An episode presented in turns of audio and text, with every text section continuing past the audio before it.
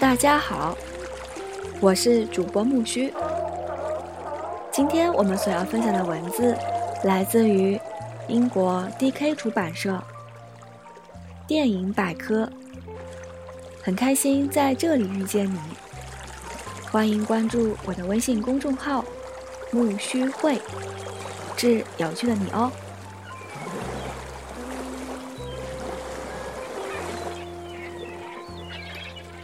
明天又是崭新的一天，《乱世佳人》。一九三九年，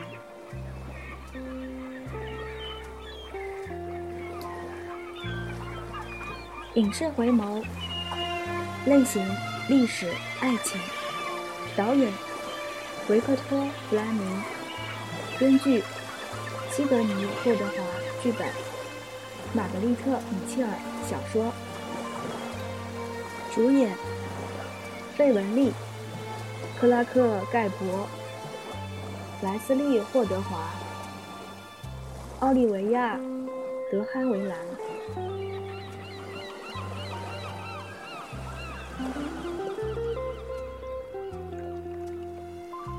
印前，一九一五年，D.W. 格里菲斯执导的反映美国内战的史诗大片《一个国家的诞生》，或同族人被指责存在种族歧视。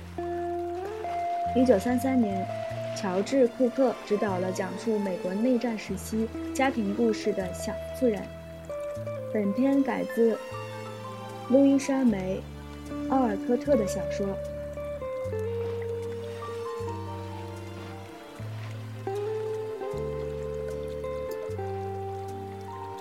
映后，一九四八年，费雯丽主演了改编自列夫·托尔斯泰小说《安娜》。卡列尼娜，本片由亚历山大·柯达担任制片。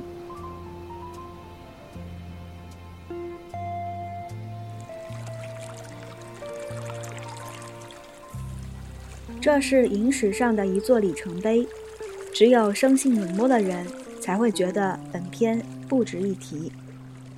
出自菲利普·弗伦奇，二零一零年《观察家报》。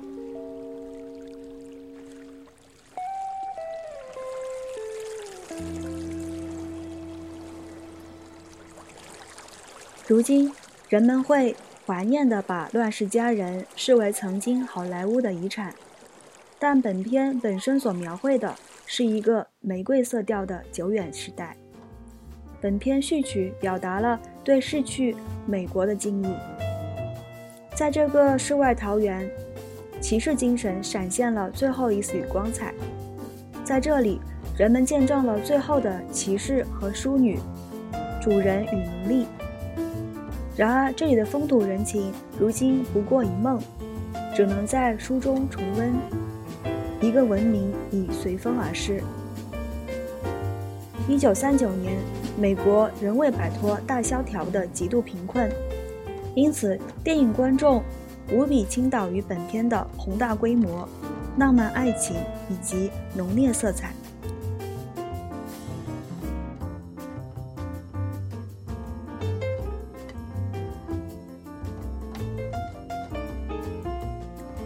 史诗级改编。如今，玛格里特·米切尔创作的《乱世佳人》被视为一部伟大的史诗小说。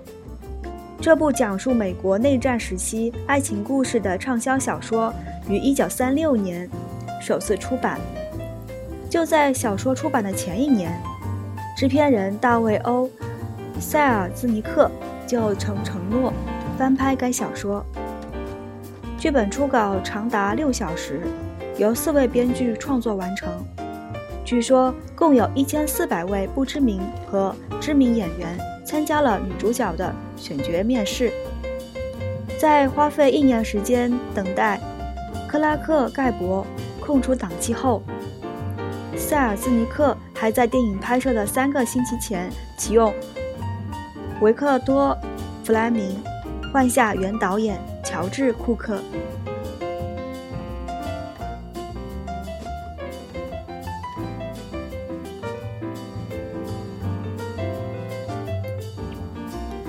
爱情、损失以及渴望。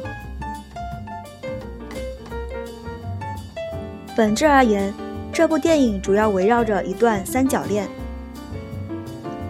斯嘉丽爱上了阿什利·威尔克斯，莱斯利·获得华士，但后者却娶了自己的表妹。正当情伤之时，斯嘉丽却引起了瑞德·巴特勒·克拉克盖博士他的注意。在摄影师欧内斯特·哈勒萨难的特意彩色镜头中，片中残酷的战争恰好反映了瑞德和斯嘉丽之间彼此折磨的爱情。本片对于老南方奴隶社会的描述和缅怀，打消了人们的许多疑虑。原著中种族的主义的段落也被淡化处理。本片共获十座奥斯卡，其中扮演斯嘉丽的仆人保姆哈蒂·麦克丹尼尔是首位获得奥斯卡的非洲裔美国人。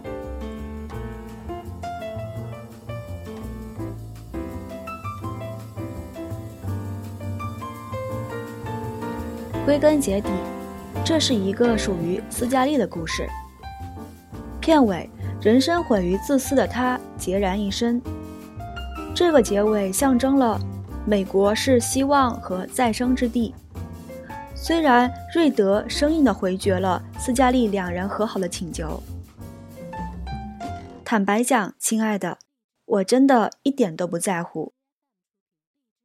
但斯嘉丽说出了电影最后一句台词：“我会回家。”此时，他想起了自己的塔拉庄园、家人、自己的根。我会想办法让他回来，毕竟明天又是崭新的一天。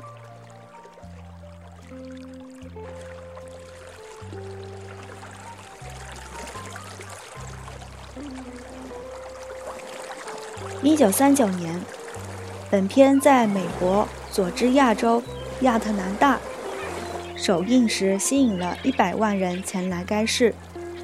这张海报追溯到一九六七年，当时本片宽银幕重新上映。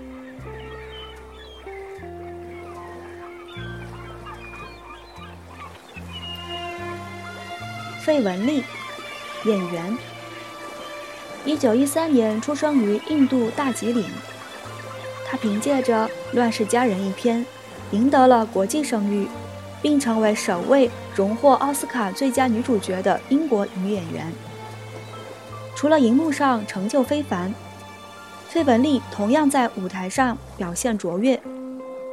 之后，她依靠《欲望号街车》赢得了第二个奥斯卡影后。片中的布兰奇。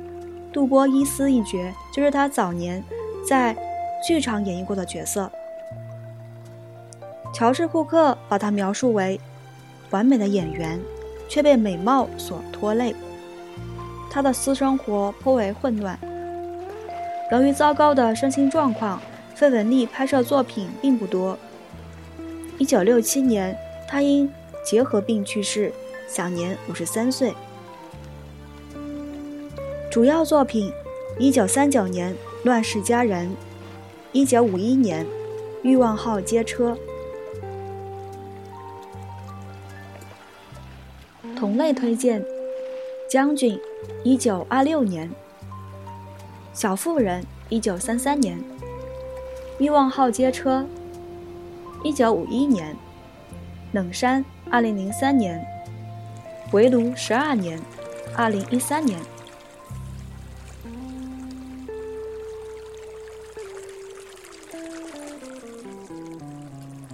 今天我们所分享的 D.K.